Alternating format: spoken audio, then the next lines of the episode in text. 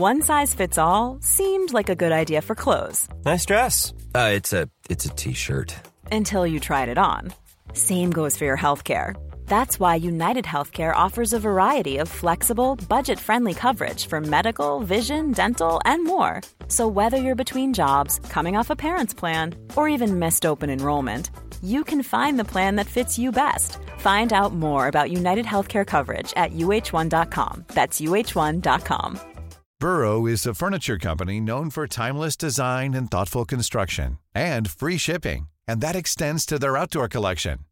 Their outdoor furniture is built to withstand the elements, featuring rust-proof stainless steel hardware, weather-ready teak, and quick-dry foam cushions.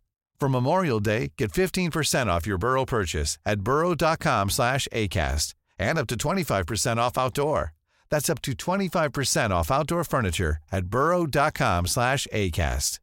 Everyone knows therapy is great for solving problems, but getting therapy has its own problems too, like finding the right therapist, fitting into their schedule, and of course, the cost. Well, BetterHelp can solve those problems. It's totally online and built around your schedule. It's surprisingly affordable too. Connect with a credentialed therapist by phone, video, or online chat, all from the comfort of your home. Visit betterhelp.com to learn more and save 10% on your first month. That's BetterHelp H E L P. Om jag skiter på mig nu, då kommer, det bli, då kommer jag för alltid heta den polisen så här, Ja men ni vet Adolfsson, han som var så jävla rädd när det var planinvasion så att han sket ner sig. Och så skulle jag kunna... Hur var det här då? Hur var det här då? Hur var det här då? Hur var det här då? Hur var det här då? Ja, hur var det här då? Tjena tjena och välkomna till podden Hur var det här då? Denna här veckan så har det slått ner en bomb. Och det är inte vilken bomb som helst utan Viktor, vad är det som har hänt? Ja, bomb ska vi inte ta i. Bok kanske slår ner snart. Vi ska... eh, ja, det ska ges ut en eh, polisroman, jag tillsammans med Hans-Olof Öberg. Vi skrev ju tidigare Twitterboken om, ja, om Twitter då, men nu är det, eh, höll jag på att säga, en riktig bok. Nu är det en eh, fiktiv spänningshistoria med uniformerade ordningspoliser i centrum som utspelar sig då på Södermalm.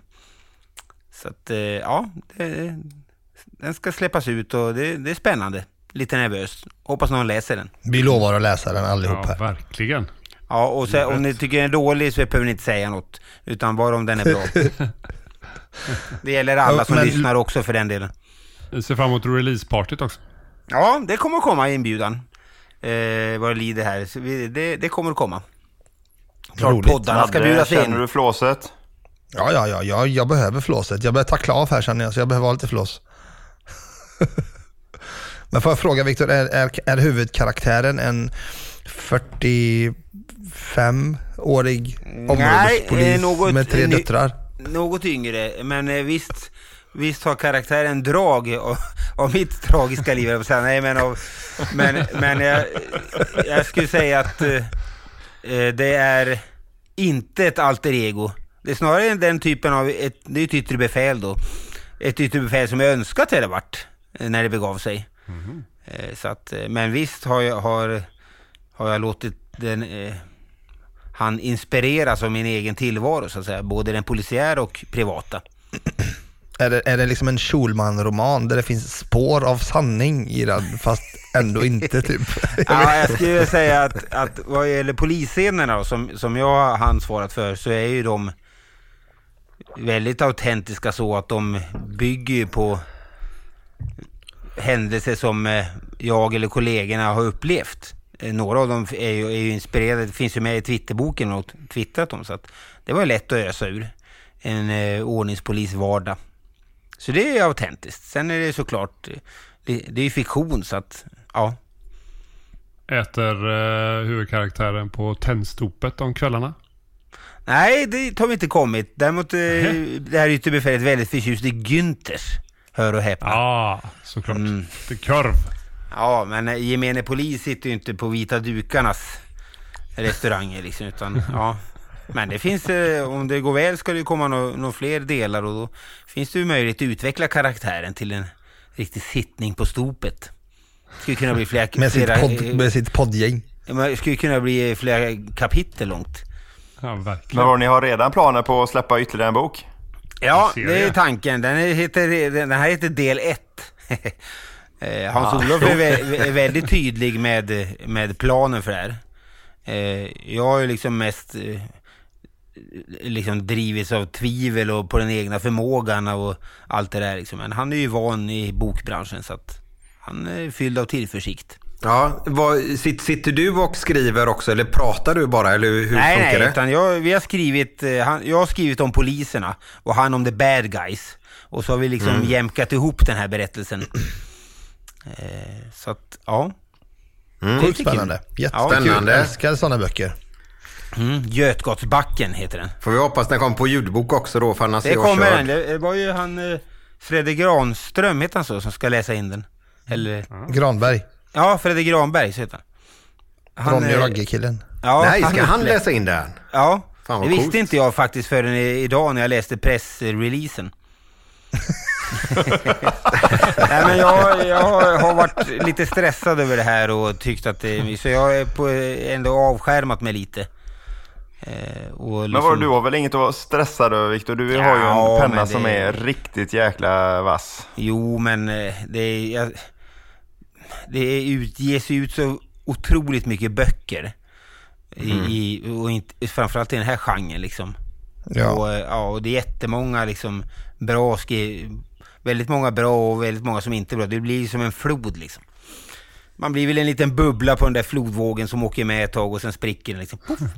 Men släpp den där ödmjuken som du innerst inne inte, ändå inte har. Så bara, Nej, det är bara när det där, gäller liksom. podden som jag har det här liksom, kaxiga. Där vet jag, där märker jag liksom ja, vad jag Nej, men, står liksom. ja, ja, jag, för, jag förstår verkligen. Det är en liten jävla ankdamm man ger sig ut och simma i utan livboj eller någonting. Jag förstår absolut din ängslighet till 150 procent. Och bara, bara med det- Twitterboken var det ju liksom ja, saker som behövde kontrolleras och kollas upp och liksom i den här branschen. Eh, så att Mm. eh, som du säger, den är liksom, och det, det finns säkert en hel del, eh, vad säger man, vad ska man säga, fulspel och tjuvnyp och hårda tag i, i, i den branschen också vad jag förstått. Så att, eh, ja, det är, nog, det är någonting nytt man surfar ut på. Jag, jag tänker så här, jag, jag tänker att jag hoppas eh, slippa rubriksättningen som en av recensionen av Twitterboken löd. Årets mest onödiga utgivning. Och så, var jag, och så, så hade jag fått ett heluppslag också. Jag tror det var i Södertäljes, Södertäljes länstidning. Det är inte jättemånga som läser den ändå, tänker jag. Ja, Väldigt men eh, det, ja, det, det var, tycker jag, Ändå det var, en, det var en tydlig, men ja, eh, all reklam är bra reklam. Exakt, som några Nadde hade sagt. Ja, exakt. exakt så. Men Nadde, du är lite inom den branschen. Vi ska släppa det när som helst. Men vad, vad är bra siffror för, för en bok? Du, det finns bra siffror för en bok utifrån olika kategorier. Det finns bra siffror utifrån en bok som är en biografi, eh, från etablerad författare, från icke etablerad författare. Så det förstod jag eh, ganska sent vad en bra siffra var för min bok. Jag är en oetablerad ny författare. Jag är inte Zlatan eller Avicii som skriver en, en biografi. Eh, så att mina, våra mål var relativt låga. Eh, Eller låga, alltså nu hade jag ett stort bokförlag men i för, i förhållande till det bokförlagets. Men eh, det, det lyckades ju gå ganska bra för eh, våran bok till slut ändå. Så jag vet inte vad jag ska säga. Liksom, Läckberg säljer ju, och GV med, med Monstren säljer ju enorma mängder böcker och är det biografier som Zlatans bok, Aviciis bok, de går ju hur bra som helst. Medan liksom, generellt är inte biografier det som folk slukar mest kan man säga. Däremot deckare, den genren som Viktor har skrivit i, den tror jag är, eh, där är det liksom mer konsumenter men det är också mycket, mycket tuffare konkurrens. Så att jag vet inte. Nej, det är det. Och jag kan säga att, att skriva en Twitterbok, då är du då är man väldigt, en liten knopp ute längst ut på, den, på grenen av trädet true crime. Det är väldigt smalt Mm. liksom. Så att eh, den vart, ju, vart man ju inte ekonomiskt oberoende av. Men eh, det var ändå en väldigt rolig grej att göra. Och, Viktor? eh, Ja, Jag känner, känner två som har släppt Twitterböcker. Det är du och Glenn Hussein.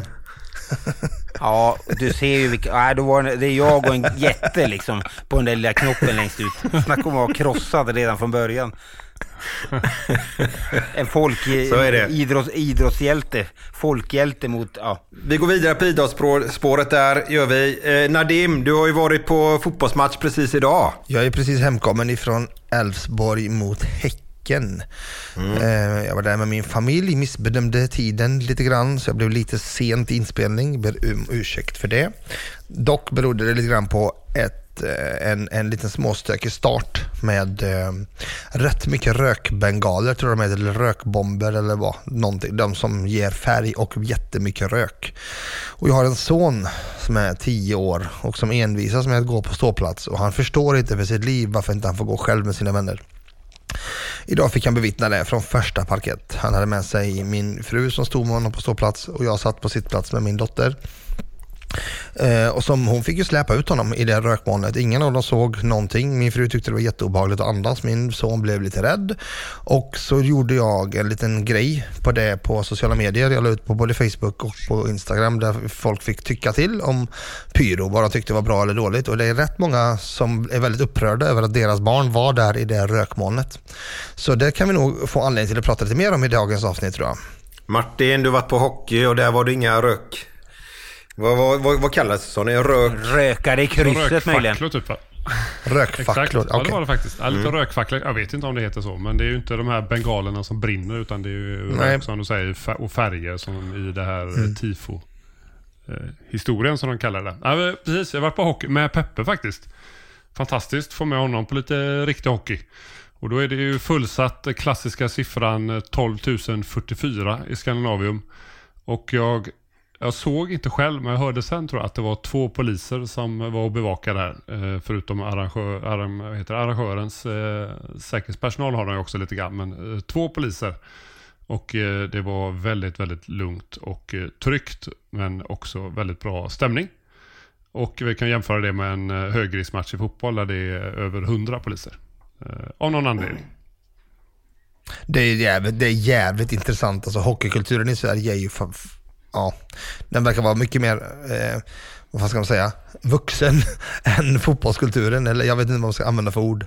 Ja, där, där går ju topplocket på fotbollssupportrar. eh, För de tycker ju inte att det är riktig stämning och det är inte riktig supportskap och allt vad det är. Men det, det är ju ändå väldigt intressant. Det är många som eh, går och trivs och se ser de här matcherna. Och det kan gå väldigt lugnt tillväga. Ingen blev, jag tror ingen blev rädd i Skandinavium där. Eh, utan däremot är eh, glada om man höll på det ena laget och lite ledsna om man höll på andra laget. Men eh, ingen blir rädd, det tror jag inte. Och där är det bara att hålla tummarna att, att den folkfest idrott faktiskt är fortsätter att vara just en folkfest på hockeyn så att inte det får inslag av fotbollens huliganism med allt vad det innebär. Skrämda och rädda barn som aldrig vill gå på en idrottsarena igen eller liknande. Det, ja, vi får hoppas att den dåliga delen av, eh, av eh, supportrarna håller sig utan eh, våra hockeyarenor. Men har det inte varit så lite innan? Jag minns att jag har varit och jobbat på hockeymatcher, även här liksom i både i Borås och i Göteborg i början av min poliskarriär. Har det alltid varit så att hockeyn har varit fredad ifrån typ, den typen av problem som vi har med fotbollen? Nej. Ja, men lite stök har det väl varit, men, men inte alls på den nivån som, som fotbollen eh, är på. Mm, ja, vi har ibland derbyn i huvudstaden i hockeyn. Eh, och eh, då kan... Eh, då finns det tendenser till problematik av den som fotbollen har. Dock den här säsongen har det gått bra och det har inte varit så mycket men eh, det har ju varit för att vi har haft hög polisnärvaro också på dessa matcher och runt omkring dessa matcher. Så att eh, det finns inslag även eh, inom hockeyn är väl kopplat till, till lagen då och lagen, den supporterkultur som finns runt omkring storklubbarna. Eh, med liksom att man ska göra upp och slåss och allt det där. Så att eh, de tendenserna finns då när de lagen representeras i hockey eller ja, även bandy och handboll faktiskt i huvudstaden. Ja, nej, men det är väldigt eh, konstigt. Det är ju en liten, eh, en liten ändå, ja, det är ingen jätteliten klick på de här stora matcherna, men det är ändå en, en del av supportrarna bara som eh, fortsätter. Och faktiskt förra året så blev det ju en försämring eh, på läktarna. Innan har vi haft, eh, alltid haft en del stök utanför, men att det varit lite lugnare på läktarna. Och nu eh, Förra året var det tyvärr en försämring. Man stod och kastade bengaler eh, mellan varandra. Jag tänker på eh, som eh, Nadims son som var på fotboll där. Där slängdes du förra eh, året slängdes du bengaler mellan de här supportergrupperingarna. Så han hade kunnat få en bengal på sig, 2000 eller 3000 grader varma bengalen eller vad det nu kan vara. Och man gjorde eh, våldsamma upplopp och bete sig fruktansvärt illa mot, eh, mot personal och mot varandra på arenorna här. Och man tycker att det är liksom så det ska vara. Det är ganska många som tycker att det är så det ska vara. Eh, som är helt oacceptabelt. Ja, jag håller nog inte med om att det är en liten klick. Jag tycker att det är en jävligt stor klick faktiskt som håller på på det sättet och tycker att det är acceptabelt på något sätt. Fan, Ja, jag har men- jobbat som supporterpolis i fyra år. Liksom, hade jävligt många individer att ha att göra med. Liksom. Jag Jo, men försökte vara det snäll, jag håller med dig. Ja. Ja. ja, men är det, om man jämför i stor, alltså i helheten med hur många supportrar liksom som går på en match så är det en liten klick. Men den klicken är stor i sammanhanget, förstår du vad jag menar? Ja, om, ja, har, ja, om, absolut, om, du, om du har, som du säger nu, vad är, vad är ett fullsatt Ullevi? Är det 700 eller? Va? Fullsatt Eller Ullevi är 18. väl något eh, 16, 18 någonstans där mellan 18. kanske. Någonstans. Ja, och av de 16 000 då så är det ju, skulle jag säga, det är väl knappt. ja, det är klart det är några hundra då kanske. Ja. Ja, precis. Och då är det ju, Jo. man ska ju inte glömma bort att liksom, man ska inte dra alla de som vill gå dit och ha det gött med sina barn, ska inte åka med på det här liksom. Det är viktigt att skilja Nej, det är ut. sant. Det är sant.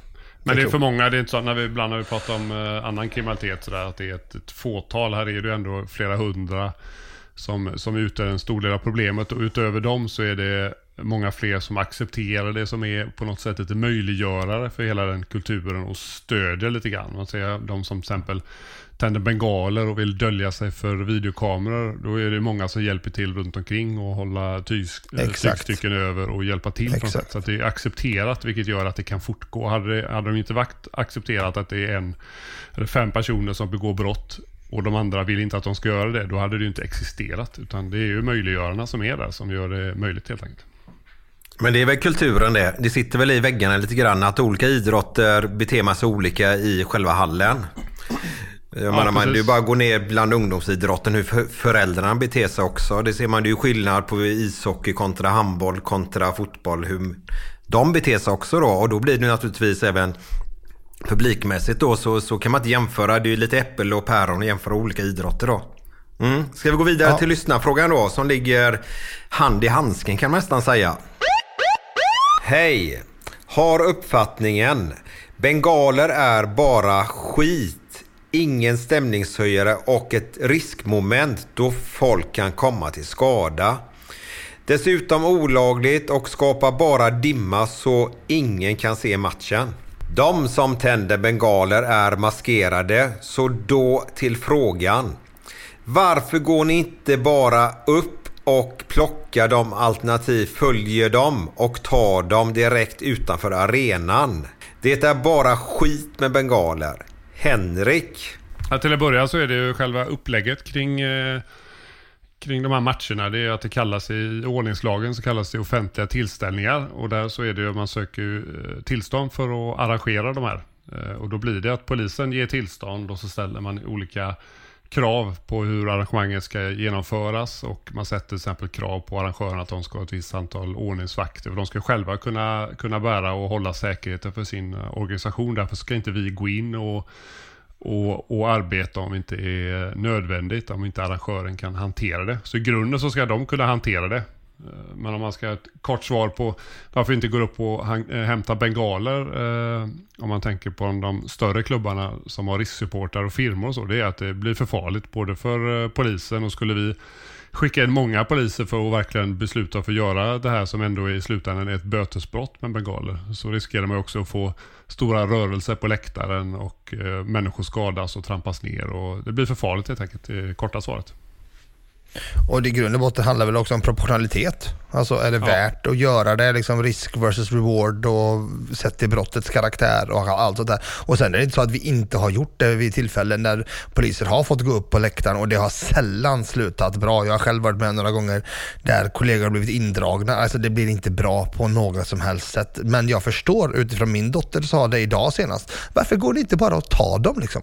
Ja, exakt. Och det är ju eh, det är ändå så, det som inte märks ofta, de som är där inne, de märker ju inte av när polisen gör ett eh, mer kirurgiskt eh, ingripande utanför arenan efter matchen. När vi har följt någon som har tänt bengaler så, så gör vi ofta det efteråt när det är lugnare och, och vi kan bestämma lite plats och eh, det går säkrare eh, till, eh, tillväga. Det är just det du säger. Det är det du säger. Det går inte att göra kirurgiska bra precisionsingripanden i, på en läktare i, och, eller i folksamlingar generellt. Det svåra, bland det svåraste vi gör är ju att ingripa i folksamlingar. Därför att det finns så stor risk att eh, tredje man eller oskyldiga då kommer i kläm.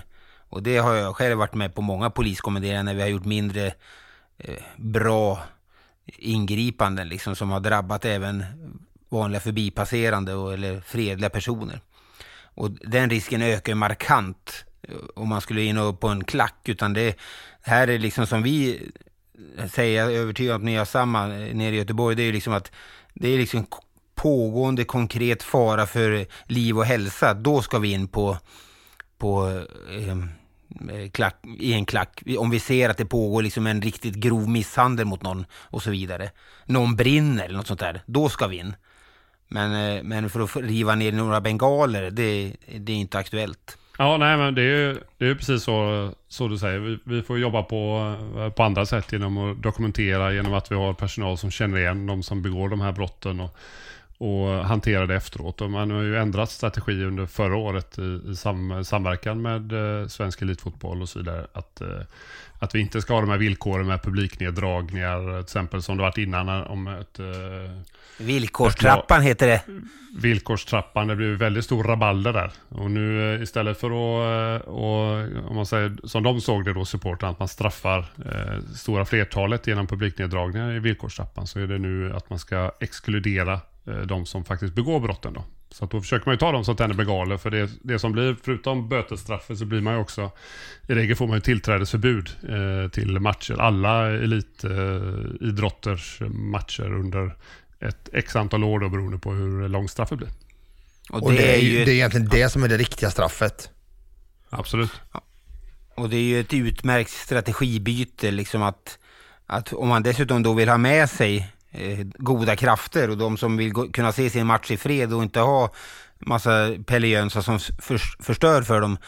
Då, de tycker det är bra då när vi gör de här eh, ingripande mot de som stör, även om det är efterhand, istället för att liksom kollektivt bestraffa eh, en hel läktare. Liksom. Det, är, det är ju liksom elementärt. Därför ändå så känns det lite oroväckande att det blev så förra säsongen att eh, när man jag tror många supportrar verkar, åtminstone när man såg på sociala medier, att de såg det lite som en seger att polisen eh, inte fortsatte med villkorstrappan. Men ändå så blev det en försämring på läktarna där vi inte hade problem innan. Att man börjar, det var mycket fler, eh, fler tillfällen med våld eh, på läktaren och de här bengalkastningarna. Så att det blir spännande att se hur eh, starten blir här nu i år. Men var, blev inte det jävligt mycket prestige i den där villkorstrappan? Jag, jag tycker att Polismyndigheten tog fighter som vi, vi, skulle bara lagt oss på rygg och sagt att det här blev inte riktigt bra. Och nu ska jag säga, jag är inte helt insatt i allting, men, men så som det kändes av på sociala medier och stämningen och, och hur, hur, hur eh, det, det togs emot. Det kändes som att vi borde ha lagt oss på rygg och backat. Det där blev inte bra istället för att liksom fortsätta som vi gjorde. Eller är ni hel, delar, ni, delar ni det alls eller var vi, var vi helt rätt? Eller hur känner ni? Nej, jag håller med dig. Jag, jag, och jag ska säga att jag förstod jag förstod knappt fullt ut hur den där var konstruerad, den där trappan. Och eh, hur, hur liksom det skulle fungera. Och då är det ju skitsvårt att ens ta en diskussion. För att eh, det var otydligt även för mig. Ja, jag tycker det var... I Göteborg hade vi en annan samverkan med, eh, med klubbarna och eh, vi fick inte de stora problemen på det sättet. Vi använde oss heller inte av villkorsgivning på det sättet genom publikneddragningar. Sen var det ändå mycket protester och det var protester på läktarna även på på hissingen på Häckens hemmaarena fastän vi aldrig hade kört någon publikneddragningar där. Men alla, problemet är ju att de, alla, de är ju väldigt hatiska mot varandra, supportergrupperingar. Men när det gäller sådana här saker så blir de ju väldigt, får ju de mer sammansvetsade mot oss där. Så vi fick ju kollektivt De är mer hatiska oss mot oss än mot varandra. Ja, det var väldigt mycket, det var ju väldigt mycket fokus mot polisen och på deras banderoller och grejer under hela säsongen. Men när vi ändå är inne på bengalfrågan. Jag, jag är ju för en, en härlig och levande läktarkultur och jag skulle gärna under eh, kontrollerade former se viss form av pyro. Eh, men inte den här pyron som liksom förstör och ja, så att, som skrämmer barn, som gör att man har svårt att andas, som gör att matcher blir uppskjutna i 20-30 minuter. Det där är ju bara liksom rent bedrövligt. Men skulle man inte kunna hitta någon slags lösning eller, eller har Polismyndigheten liksom rakt av bara sagt nej, här, liksom, vi kommer inte vika en tum eller vad?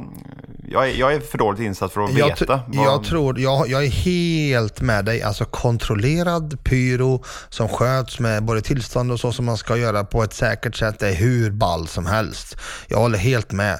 Problemet tror jag är att ett, det hade inte stoppat den illegala pyron ändå. Eh, och två, jag tror att det är någonst- någonting med brandproblematiken, en brandskydd eller något sånt där som har satt stopp för det. det så var diskussionerna, det var ju tio, över tio år sedan jag var sportpolis, men då när vi pratade om det på uppstartsmöten med framförallt Elfsborg då, så var det någonting med brandskydd. Jag vet inte om du har någon annan inblick där Martin? Nej, egentligen inte. Det pratas ju olika. Det finns sådana här kalla bengaler och det finns uh, olika delar. Men uh, exakt hur man har kommit och hur långt fram man är, det vet jag inte. Jag tror lite grann som ni var inne på det, att det, det tas inte emot så jätteväl ändå. Utan man vill ha det här uh, lite gangsterstuket på läktarna. Att man ska vara lite revolt mot samhället och mot myndigheter. Man ska inte lyda och låta sig kuvas och underkastas där. Utan man- man ska stå emot lite grann. Det finns ju med i kulturen där att man är emot, eh, mot det. Ja, det, det, jag tycker bara det är så tråkigt att liksom den här, alltså vi har väl, den läktarkulturen vi har är ju helt fantastisk. Och så, så blir det en sån här tråkig sorti över det, liksom gång på gång på gång. Ehm, och det här gäller det verkligen att lyfta de goda krafterna som gör att idrottsevenemangen är en, en upplevelse och inte bara en, en eh, hockeymatch eller fotbollsmatch. Utan den, den positiva läktarkulturen den är ju helt magisk. Stå på ett, ja, Råsunda säger jag för det är den enda riktiga fotbollsstadion. Ja, men lugn. Eh, alltså, lugn. Råsunda, finns den kvar? Helvete. Ja men det var ju helt, Det var ju helt magiskt. Ja, ni, ni, ni borde alla ha fått, fått den möjligheten och faktiskt Jag tagit jobbade den. där många gånger, tack. Ja, jag har varit på den arenan, tack. Jo men att du aldrig var nöjd Micke, det, det är ju inte konstigt. Åkte ni någon gång hem med tre poäng? Nej, Tveksamt, va? Sverige förlorade en EM-match där 1992 mot Tyskland i semifinalen. Så då, då åkte vi hem med en förlust, vi svenskar. Bra Micke, bra, bra. Sätt han på plats bara. Nej, Jag tycker ändå att om man återgår... Min personliga uppfattning är, jag, jag, jag förstår ju det ni säger, men jag, jag, jag har lite svårt trots allt att liksom se det här med pyron och det som ett stort polisiärt problem. Ja, matcherna blir uppskjutna och det är obehaglig rök för en del och alla tycker inte det är så jävla festligt. Men jag har mycket mer problem det här att så fort eh, det ska, då ska det liksom stormas in på planer eller försöka ta sig över till läktarna eller slåss med polisen med varandra. De här våldsinslagen Ja, som är, man är så snar att dra till. Det är ju det som är det verkliga problemet och det är det tror jag som gör eh, andra människor rädda också liksom, och att det är obehagligt.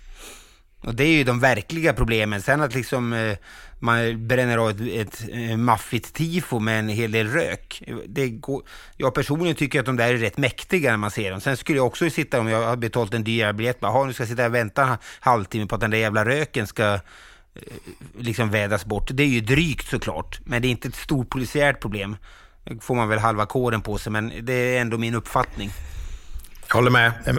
Nej, jag, jag, jag håller också med. Jag tycker inte alls att det är särskilt kontroversiellt det du säger. Problemet blir att det är färre eh, för att fotbollen är så otroligt folklig och så otroligt familjär. Så jag, går- jag åker hem med, från, från Borås Arena idag. Jag är lite irriterad. Liksom. Fastän det var en väldigt fin liksom, match och allt sånt där. Häcken var jättebra, Elfsborg var mindre bra. Men liksom, jag är irriterad för att min son har ett dåligt minne. Liksom, det är det som sätter sig i mitt huvud, det sätter sig i hans huvud. Han såg inget våld, men han såg svartklädda unga män som drar fram sådana saker. Visst, alltså jag fattar vad du menar. Det, det, ur ett polisiärt problem, ja, så är våldet natur, naturligtvis mycket, det trumfar ju liksom bengaldelen. Men det andra är, påverkar också ganska många människor, känner jag. Jo, men vi har haft bengalin ganska länge nu och eh, det ökar, publiken ökar ju samtidigt. Eh, Jag hade själv en dotter som gick med mig första gången på Blåvitt 2009 när vi hade invigning på eh, Gamla Ullevi. Och då mötte vi. Djurgården här hemma. Ja. Det var, det var ingen rolig upplevelse, men då snackade vi våld istället. Det var inga bengaler som var det stora problemet, utan det var, ursäkta språket, men det var Ja, lite djurgårdare, jag är på väg att säga någonting annat där. Men lite djurgårdare som skötte sig jävligt illa. Som gjorde att min dotter efter det inte ville gå på fotboll längre då. Ehm, så, så det var lite synd, hon var fem och ett halvt år där. Men, men, så, men bengalerna har ju funnits nu ganska länge och har varit ett problem länge, varit ett samtalsämne länge. Men samtidigt så har vi ju aldrig haft så mycket publik som vi hade den här starten denna helgen nu med inte bara hemmasupportrar, även ett stort bottafölje av de mindre föreningarna nu. Till och, med, till och med Sirius hade väl ganska bra med folk med sig bort. Häcken hade en klack idag till och med Nadim va? What? Och det är så jävla kul Ja. också. De, sjö, de sjöng... De sjöng, Det här är helt sinnessjukt. de, de, sjöng, de sjöng Ni har sämre klack än Häcken. Till de är ganska roliga. De, de har ju fått några som är lite stökiga, men annars så de har ju lite mer humor. De har bland annat en... Det finns ju många i fo- eh, fotbollskretsar där som kör ACAB-begreppet där med All cops are beautiful. Men på eh, Häckens eh, grej så har de en banderoll där det står att All cops är blåvita. Ja, Det är ja, jag såg det. Tungt hån. Väldigt roligt faktiskt. Nej, jag gillade Häckensupportrarna. De var nice. men de är rätt sköna. Vi är ju leksingar så att det stämmer. Ja. Blåvita. Yes. Nej men så, så, så supportkulturen, okej vi har bengaler men ja, ska vi ge han ett svar här nu då? Alltså, vi har gett massa bra svar tycker jag han, har då. ju Att fått, det, han har fått pärlor här. Ja, han har fått mycket svar. ja. ja. Men ni kan inte gå in och bara haffa dem helt enkelt för det blir för mycket stök. Jo, utan vi- ni vi försöker kan, haffa dem på ett annat sätt. Olämpligt ja. Ja Bara för att det är lagligt så är det inte lämpligt, Viktor, eller? Eh, precis, och ibland, eh, nej, det skulle vara direkt olämpligt att gå in och, och börja fiska efter någon bengal. Ja. Däremot är det många som blir eh, rapporterade. Bara i år under Svenska Cupen så har vi, har vi varit med och tagit flera stycken på Bravida som har eh, tänt bengaler från både hemmalag och bortalag. Bara en fråga, vad får de för dom då? Dagsböter och avstängning från, från eventen då? Eller alltså matcherna då? Eller vadå? Ja, precis. Det är ett brott mot ordningslagen och sen så anmäls det för att eh, ge tillträdesförbud också. Ja, okej. Mm. Och man måste komma ihåg, återigen, det som inte, bara för att det inte syns så betyder det inte att det inte görs. För att kameror, eller det, alla arenor är ju fullproppade med kameror som, och det sitter operatörer som jobbar och man kan jobba med ett ärende i flera dagars tid. Vi har två i Borås som jobbar heltid med att bara kolla kameror.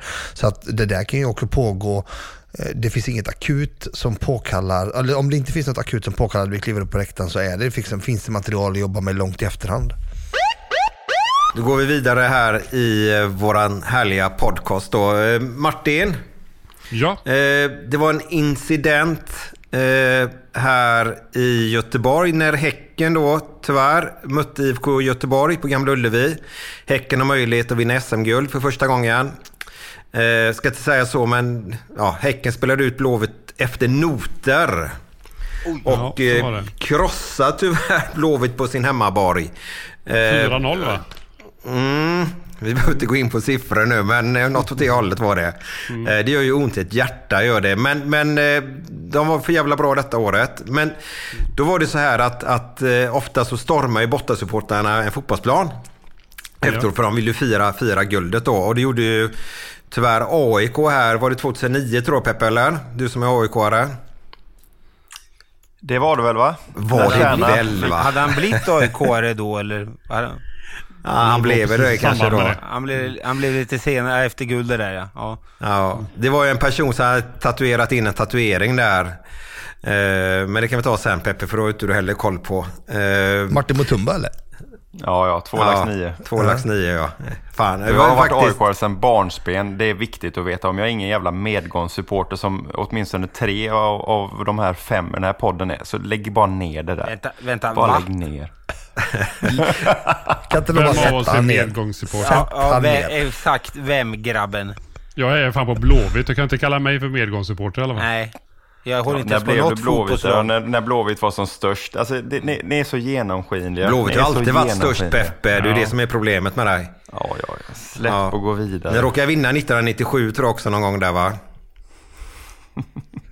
Vi är för fan Champions League var det någon tränare som sa då. Kommer du ihåg det? This is fucking, uh, Ja, not Stuart amateur Baxter. Ja. Men i alla fall till, till, tillbaka där så, så är Ja, det så att ja. eh, en Blåvitt-gruppering har ställt sig där när slutsignalen närmar sig. Vad, vad kan de vara? Typ 150 personer som ska storma planen ifall Häckensupportrarna hoppar in för de vill, inte, de vill försvara sin borg lite grann då. Eh, Och det blir lite rabarber om detta för framför dem så står det ju två så kallade ordningsvakter då och ska gärna hålla tillbaka dessa 150 personerna. Men deras kroppsbyggnad var väl lite grann och att göra en stegnedsättning så är de borta, så kan vi väl säga. Eh, och då undrar Så folk så här att varför stod inte polisen framför den och visste att det här kan ju ske nu då? Eh, Det undrar ju många då. Hur kommer det sig Martin? Varför inte polisen står framför vid eh, de här eh, stormningarna? Ja, när de började, för det pågick väl tio minuter innan började de ju Eh, ja, ställa sig i gruppering där helt enkelt. Så det var ju inget hemligt precis utan det var ganska tydligt att det här skulle ske. Ja, nej, men det, nu var inte jag där, så att, eh, men det är ju eh, rent generellt så är det ju arrangören som ska hantera. Om man gör en bedömning om man känner att kommer arrangören hantera det här. Och om inte så vad, vad, vad kan polisen göra? Och ibland så blir det, jag har varit med vid Elfsborg och, och några andra lag när, de, när det har eh, precis vid avslut där, när det har blivit någon som vunnit SM-guld. Och då blir det ju att man man, vi kan inte ställa oss överallt och stoppa alla, utan det vi brukar fokusera på då, det är att man bara ser till att alla som jobbar där och alla spelare är så säkra de kan. Så att då gör man en mindre, mindre liksom skydd eh, runt det viktigaste på något sätt, skydda så att det inte helt spårar ur där. Så att, eh, man får ju helt enkelt ta en prioritering och göra det man kan där istället. Ryan Reynolds here from Mint Mobile. With the price of just about everything going up during inflation, we thought we'd bring our prices down. So to help us, we brought in a reverse auctioneer, which is apparently a thing. Mint Mobile unlimited premium wireless. Ready to get 30, 30, bit to get 30, bit to get 20, 20, 20, bit to get 20, 20, bit to get 15, 15, 15, 15 just 15 bucks a month. So, Give it a try at mintmobile.com slash switch. $45 upfront for three months plus taxes and fees. Promo rate for new customers for limited time. Unlimited more than 40 gigabytes per month. Slows. Full terms at mintmobile.com. Millions of people have lost weight with personalized plans from Noom, like Evan, who can't stand salads and still lost 50 pounds. salads generally for most people are the easy button, right? For me, that wasn't an option.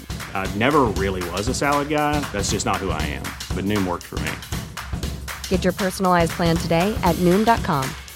Real Noom user compensated to provide their story. In four weeks, the typical Noom user can expect to lose one to two pounds per week. Individual results may vary.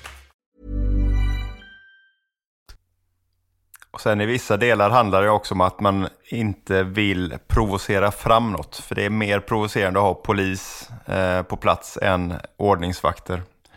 Och det här är ju någonting som ofta är i framförallt fotbollssammanhang. Att när vi jobbar på många av de här evenemangen så att vi inte riktigt ska synas för man är rädd att det ska provocera och så vidare. Och det, ja, man kan ju tycka och tänka vad man vill om det där men eh, det är ju den strategin vi i mångt och mycket har. Och, och jag och få återkomma till, men under de åren jag jobbade som sportpolis så var man ju ofta den enda polisen som, som fanns inne på arenorna och alla andra poliser sitter liksom långt utanför. Och den enda gången jag var med om att vi klev in på arenan, det var när Napoli var och spelade i Borås och det pratades om att de skulle eh, storma planen för att förstöra för Napolis avancemang i, om det var Europa League eller Champions League, nej Europa League måste det ha varit. Eh, och då klev vi in alltså, ganska många bara för att liksom, alltså, utifall att, men annars är det väl väldigt sällan, det är väl vid avslutningar, precis så som ni pratar om när man gör cirklar runt spelare för att de ska kunna ta sig ur och allt sånt där. Annars är det arrangören som via ordningsvakterna ska sköta detta som en slags taktik. Det får ju, händer ju ibland att vi får tåga in där och ställa upp eh, när det blir stökigt. Eller hur Martin? Absolut, nej men det händer ju när det har varit eh, stök inne på arenan, när det blir rena, som vi varit inne på innan, rena slagsmål. Då, då går vi in och vi har ju alltid personal vid de större matcherna, så har vi alltid en ganska stor styrka som står redo hela tiden på eh, liksom, väldigt kort tid att gå in och hantera om det blir något sånt som blir fara för, för människor.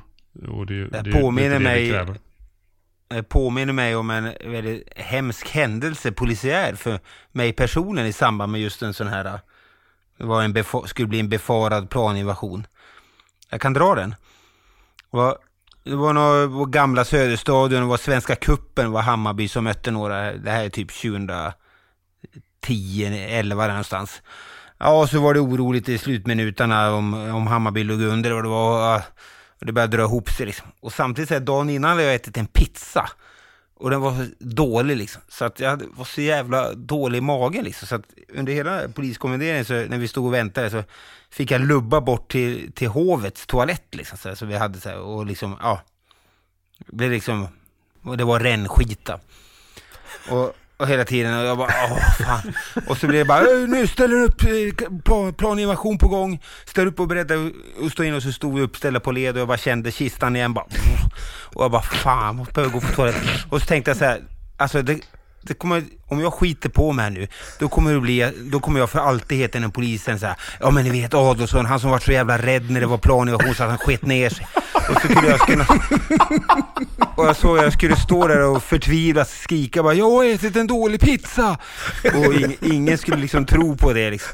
Och, nej, det var så vidrigt, men som tur var så vart det återkallat. Jag går tillbaka till väntläge och jag sprang bort till hovet som återigen kunde liksom frälsa mig där inne på, på, på herrmuggen. Usch, jag får... Åh, det har varit så hemskt. Det, det hade skapat en sån här polisiär myt som man aldrig tar sig ur liksom. Ni vet ju hur det är. Ja, dessa jävla huliganers fel. Du hade ju aldrig kunnat Nej. snacka bort den där. Nej, jag hade aldrig, bara, ja men ni aldrig. vet, han sket ju ner sig nästan liksom. Eller han gjorde det. Men Martin, ni poliser här nu som, som jobbar då med, med fotboll.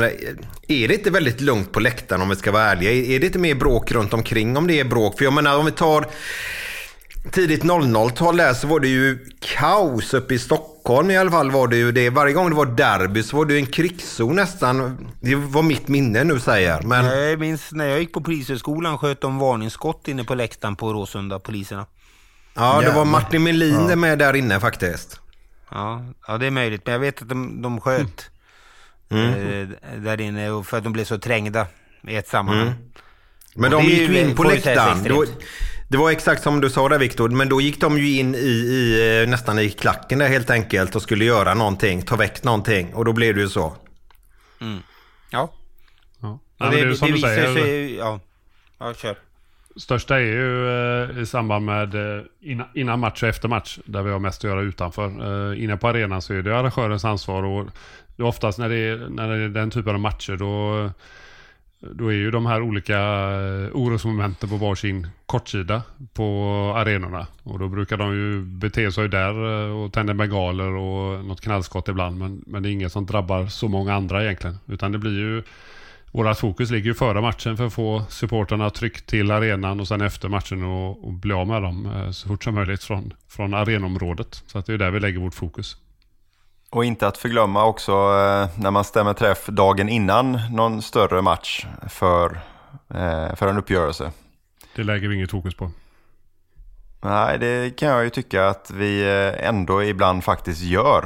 Eh, och det kan jag personligen tycka och det är väl många som, som inte delar min uppfattning där. Men i min värld, låt dem fightas. Låt dem inte kosta en Absolut. krona i, i eh, polisresurs. Jag tror inte det är någon som inte håller med dig om man ska vara ärlig. Nej, jag håller verkligen med. Han borde få inte, är betala. det så- är det så Ja, jag håller, ja, jag håller, jo, jag kan hålla med, men det, det är ju liksom, vi har ju vårt uppdrag och vi har inget så här uh, fight club koncept som eh, vi kan se mellan fingrarna på. Rätt som det är så lyckas de ha ihjäl någon av varandra eller något sånt där oturligt sen. Eller spöa upp någon ordentligt. Och då blir det en kostnad för vården och samhället på det sättet. Och det, Men om, man, om vi Vi nu ska måste- göra en jämförelse då, lite med, med våra kampsporter av lite eh, grövre slag. Alltså vad är skillnaden egentligen? En, en huliganfight som sköts på ett snyggt sätt med ändå hyfsat ordnade former och regler. Man fightas ut i ett industriområde kontra att man fightas i en bur med eh, regler. Alltså vad är, vad är egentligen Jag skillnaden? fattar rent inte, krasst? jag- de hävdar att de har sina regler men det fattar ju Det kan alla de att glömma när- bort rätt snabbt. Ja, och när det, när det liksom är, är så där, då blir det ju liksom... Det finns ju inga regler i slutändan. Nej. Det är det som är Jo, skillnaden. men det, jo, det måste jag faktiskt gå in där. Det, det sköts jäkligt bra ska jag vilja säga. Eh, Det tycker inte jag. För det pratas ju om att han får inte slå någon som ligger och så vidare. Men när vi ser filmen efteråt så är det ju alltid att de fortsätter. De kan liksom inte eh, hålla sig. Utan fortsätter slåss. Men det är klart, vissa regler hålls ju. Och, och Ja. tillhyggen och grejer brukar man ta med när det är sådana mer uppstyrda. Men eh, ja. Men jag tycker bara om jag får kommentera det bara. Den skillnaden är ju kampsportare är ju, är ju tränade och även ta emot slag och det finns eh, domare och det finns, det finns liksom en, ett arrangemang runt omkring där med eh, säkerhet och det är, är det i alla fall på elitnivå så följs det upp. Men på de här slagsmålen och man kan landa och ramla in i vad som helst och ingen som följer upp det riktigt så är, blir det något helt annat. Och ute i samhället där det drabbar andra och skrämmer andra och så här. Eh, så att det, det är inte så att jag tycker att det är okej att det finns men jag tycker inte att vi ska lägga så jättemycket resurs på det. Ja, och jag, jag, det, är inte så att, det är inte så att det inte har liksom dött folk i de här, eh, eh, de här, vad fan ska man kalla dem, eh, bråken. Liksom. Men någonstans så, den enda jämförelse som jag tycker man kan göra med det är ju samtyckesdelen. Att både, de är där och de är överens om att de ska slåss. Eh, och jag menar, jag har, kan tänka att, eller vi har varit med om att vi har ganska många gånger bara åkt dit och bara stått och tittat på. Bara för att se så att ingen liksom står och sparkar på någon som redan är liksom nere på något sätt. Eh, jag tycker inte vi har ingripit särskilt många gånger när jag har varit med där ute utan då blir det liksom att ja, man, man, man ser till att de ändå får göra sin grej för att det är oproportionerligt på något sätt och inte ens görbart att kliva in och avbryta. Ofta så upplöser det sig själv lite grann när vi dyker upp där. Brukar vi springa åt olika håll. Har ni någon gång hamnat i eh, ett våldsamt upplopp eh, där vi då som poliser slåss, slåss mot, inom citattecken, sina egna? Alltså sina egna supportrar eller sitt eget lag om ni förstår vad jag menar. Martin, har du till exempel varit i en riktig jävla våldsamt upplopp mot Blåvitt-supportrar eller Nadde då mot dina gulliganer, tänkte sagt, eh, dina Elfsborgare? Nej, inte när det är in, intern fight bara. Nej, det har det inte varit. Utan då har det varit mellan andra eh, grupperingar i andra lag. Jo men jag, jag har varit med om där man har haft, fått, fått hantera sina egna så att säga när vi har varit med, med dem på bortamatcher. Man åker med två poliser och de bör bete sig svinilla mot oss liksom för att ja, vi byter färdväg eller vi byter ett marsch, marschväg eller något sånt där för dem. Absolut har det hänt, även i Göteborg flera gånger där de inte hörsammat för de ska ut och slåss med göteborgarna. Ja, men jag tror du menar att det var liksom intern fight mellan Blåvitt mot Blåvitt. Men att de är, vänder sig mot oss polisen. Det har jag varit med om mängder med gånger. Mm, ja, men det var, jag var otydlig. Jag menar när, när eh, huligandelarna från det laget man faktiskt håller på att ge sig på polisen. Och, och anledningen till att jag lyfte det var, jag var relativt ny inom SPT, alltså den särskilda polistaktiken som vi använder i, ja, men i större matcher och sådär. Och så var det eh, en match i, ja det var när jag jobbade i Borås, Eh, AIK var nere på besök och det blir ett sånt djävulusiskt våldsamt upplopp. Eh, och min grupp eller avdelning hade då att hantera eh, AIK-huliganerna. Och jag glömmer aldrig min känsla, hur sjukt surrealistiskt det kändes att liksom batonga mot sina egna. Alltså, ja, jag har ju liksom inga sympati, sympatier för, för huliganer överhuvudtaget, men det var ju liksom mina färger som jag slogs mot. Jag, jag fick en sån där sjuk känsla under liksom det här upploppets eh, gång, där, där jag bara, vad, vad fan, jag, jag, slår ju, jag slår ju fan AIK här, vad, vad fan händer? Det var, så, ja, men det, var, det var en sån jävla, det var en jättekonstig känsla, det går inte riktigt att beskriva och jag vet inte om ni kan liksom försöka sätta er in i känslan, men, men det var så här, ja, jag delar ju inte någonting vad de står för, men vi, ändå, vi håller på samma lag, vi, ja, det var riktigt så, riktigt surrealistiskt. Det var Men det så här, blir lite- jaha, vad gör jag? Det är lite talande för hur skev hela du är i den här grejen egentligen. För du har världens bredaste göteborgska och håller på Stockholms drygaste lag. Liksom. Hur fan ska du... Det, liksom, det är Ja, men det handlar ju om att man har fått en trygg uppväxt där man får vara sig själv Nej, och liksom så det här, handlar och om inte liksom precis stöpt i en jävla form. Nej, jag, jag har aldrig haft problem med vad det är för färg på de som, eh, på tröjorna och de som man eh, är tvungen att ingripa mot. Det spelar ingen roll. Beter de sig fel så ska de hanteras samma oavsett.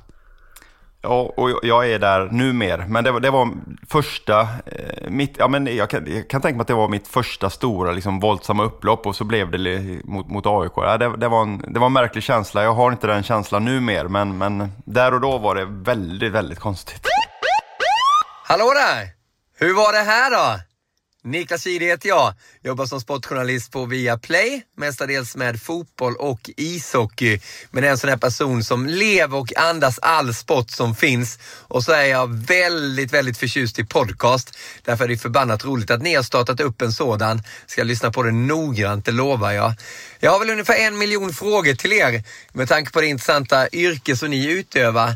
Men varför inte rikta in den då mot eh, idrott och framförallt kanske då elitidrott där det är väldigt ovanligt att idrottsvåld leder till åtal. Händer inte speciellt ofta.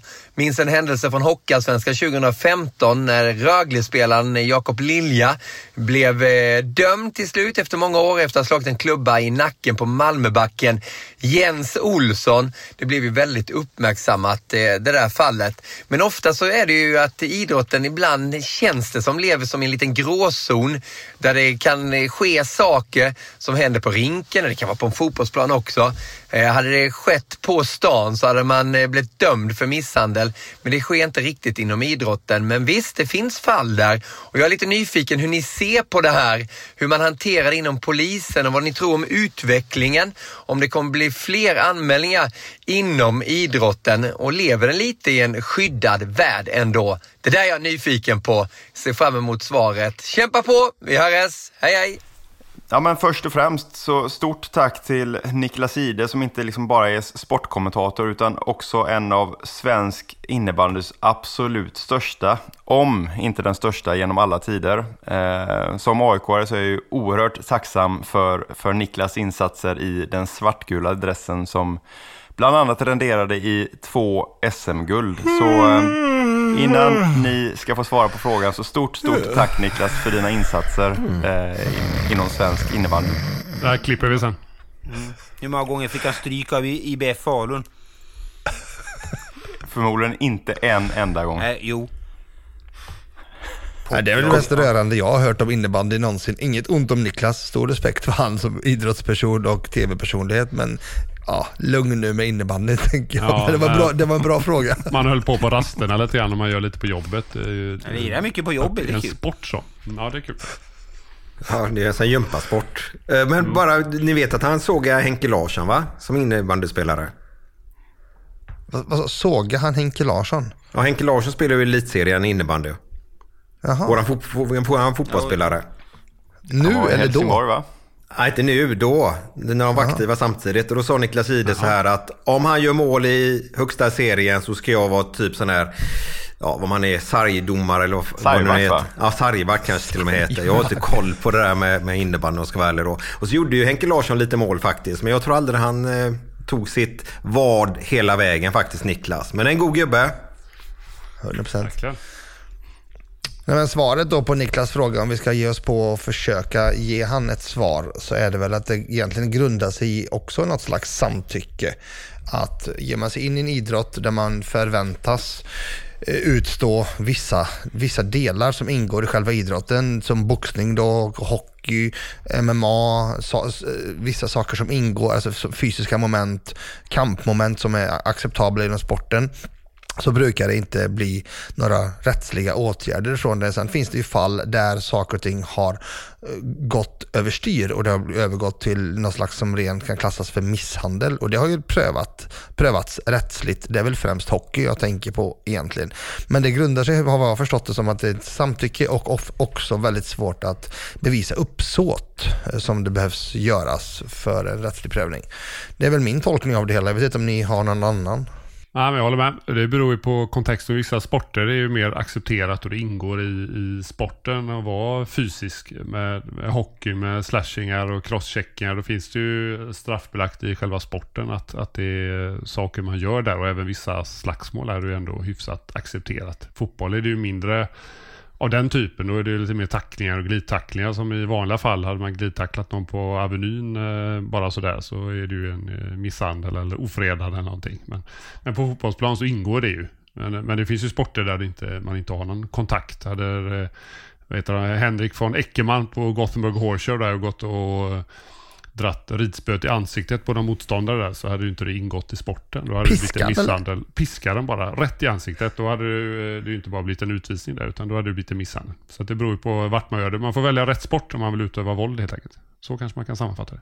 Och det är väl viktigt också att det, det stannar inom de ramarna som finns, för annars så, så skulle man öppna dammluckorna fullständigt här. Men eh, jag tycker det sköts på ett bra sätt och vi har ju en, en juniorhockeyspelare här som friades för grov misshandel för bara någon, någon vecka sedan. Ehm, så så jag, jag tror att det är på en lagom nivå som det är och jag ser ingen eskalering på Vad något han sätt. gjort då? Ja, han, det, var en, eh, det var en hockeymatch och så hade någon sprutat vatten på, om det var på honom eller vid sidan av och då hade han eh, gått till attack där med, med, eh, med, med hockeyklubban. Eh, och slaget resulterade i flera käkfrakturer, utslagna tänder och sprucken läpp. Eh, och var på, på den här eh, spelaren och fick föras till sjukhus. Men eh, nej, det gjordes upp här i rätten för, för ett kort tag sedan. Eh, domaren ville fälla, men övriga friade och friad blev han.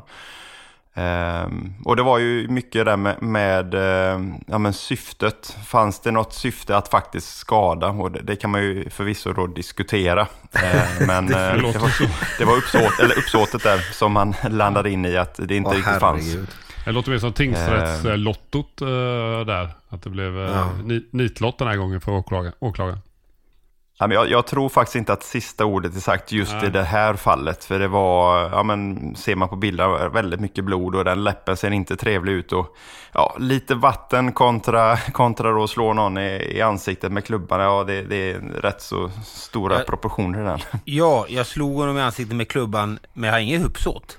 Nej. Nej, jag tycker, tycker, tycker den är märklig hur man, Ja, det hur låter man väldigt hamnar in konstigt. där. Alltså. Nej, Men vill juristdomaren döma så brukar det vara en ganska tydlig signal om att man ska överklaga till hovrätten när det finns fler jurister. Så att, eh, det kanske får se en fortsättning där. Kommer du ihåg han Peter Ekeroth i Frölundas? Han eh, blir ju nedslagen av eh, Flygis var det va? Flygis Sjöberg tror jag. Västerås. Eh, och då tror jag Peter Ekeroths pappa polisanmälde honom faktiskt. Men När det är en annan under story. det här århundradet är vi nu... Micke? 89 är vi nere på ja, nu då. Mm. Ja, vi är ju knappt födda då. Ja, ja, men ändå. Viktor var vaken. Det gick över till att bli någon sån här historiepodden här nu. Ja, det var då man var ung. Peppe, för fan, var inte du, kommer du inte ihåg det när du var i Borås och vi jobbade ihop ett pass? Och vi satt på en, på en AIK-match när AIK var och besökte Borås Arena. Och vi satt civilklädda på sittplatsdelen för vi skulle hålla utkik på dem som skulle tända bengaler och allt sånt där. Och så satt vi och så bakom oss så satt ett par riktigt fulla AIK-are och de satt och gapade och skrek och svor som bara AIK-are kan göra på allt och alla. Och så var det en som bara gapade och skrek på, på målvakten som stod på den sidan. "Äh", bara, alltså han sa så fula sjuka och vi bara tittade på varandra och bara garvade hela tiden. Och sen så fortsatte matchen, det blev halvlek, de bytte sida och sen fortsatte han fortfarande skälla på exakt samma målvakt. Till slut så sa hans polare till honom, hör, hör, du, hör, det där är våra målvakt. Då hade han inte fattat att de har bytt sida. Jag, bara, Det jag var vet att vi säkert garvade. några av de bättre AIK-arna. Vi garvade högt åt det alltså. Jag vet inte om det var du, men du känner igen det eller? Ja, jag känner igen det. Sen om jag har fått det återberättat eller om, om det var faktiskt jag som var på plats, det vet jag inte. Men, men ja, man får ju säga att de har ju läskat på bra. Otroligt Tänkbart roligt att det det. var Peppe som satt där och skrek. Ja, gud. Ja. Ja, och med den anekdoten från Nadde så rundar vi av dagens program. Eh, vi ser fram emot en fantastisk fotbollssäsong där vi hoppas att eh, den underbara supporter och läktarkulturen eh, får vara det som är i fokus. Och ja, vi hoppas väl att eh, fortsatta fotbollssäsongen eh, blir bättre än vad premiäromgången eh, blev. Inget av våra lag tog ju någon poäng och ja, vi håller tummarna för bättre framgångar framöver. Det vore kul om Brage fick gå upp. vad, vad pratar vi realistiskt Viktor? Är det tre, fyra år eller? Hundraden, nej då. Eh, men eh, det- är väl en liten bit kvar. Ja, våra kära lyssnare, på återhörande. hej då! Hej då, hej då! Hey. Let's be careful out Ja, hur var det här då?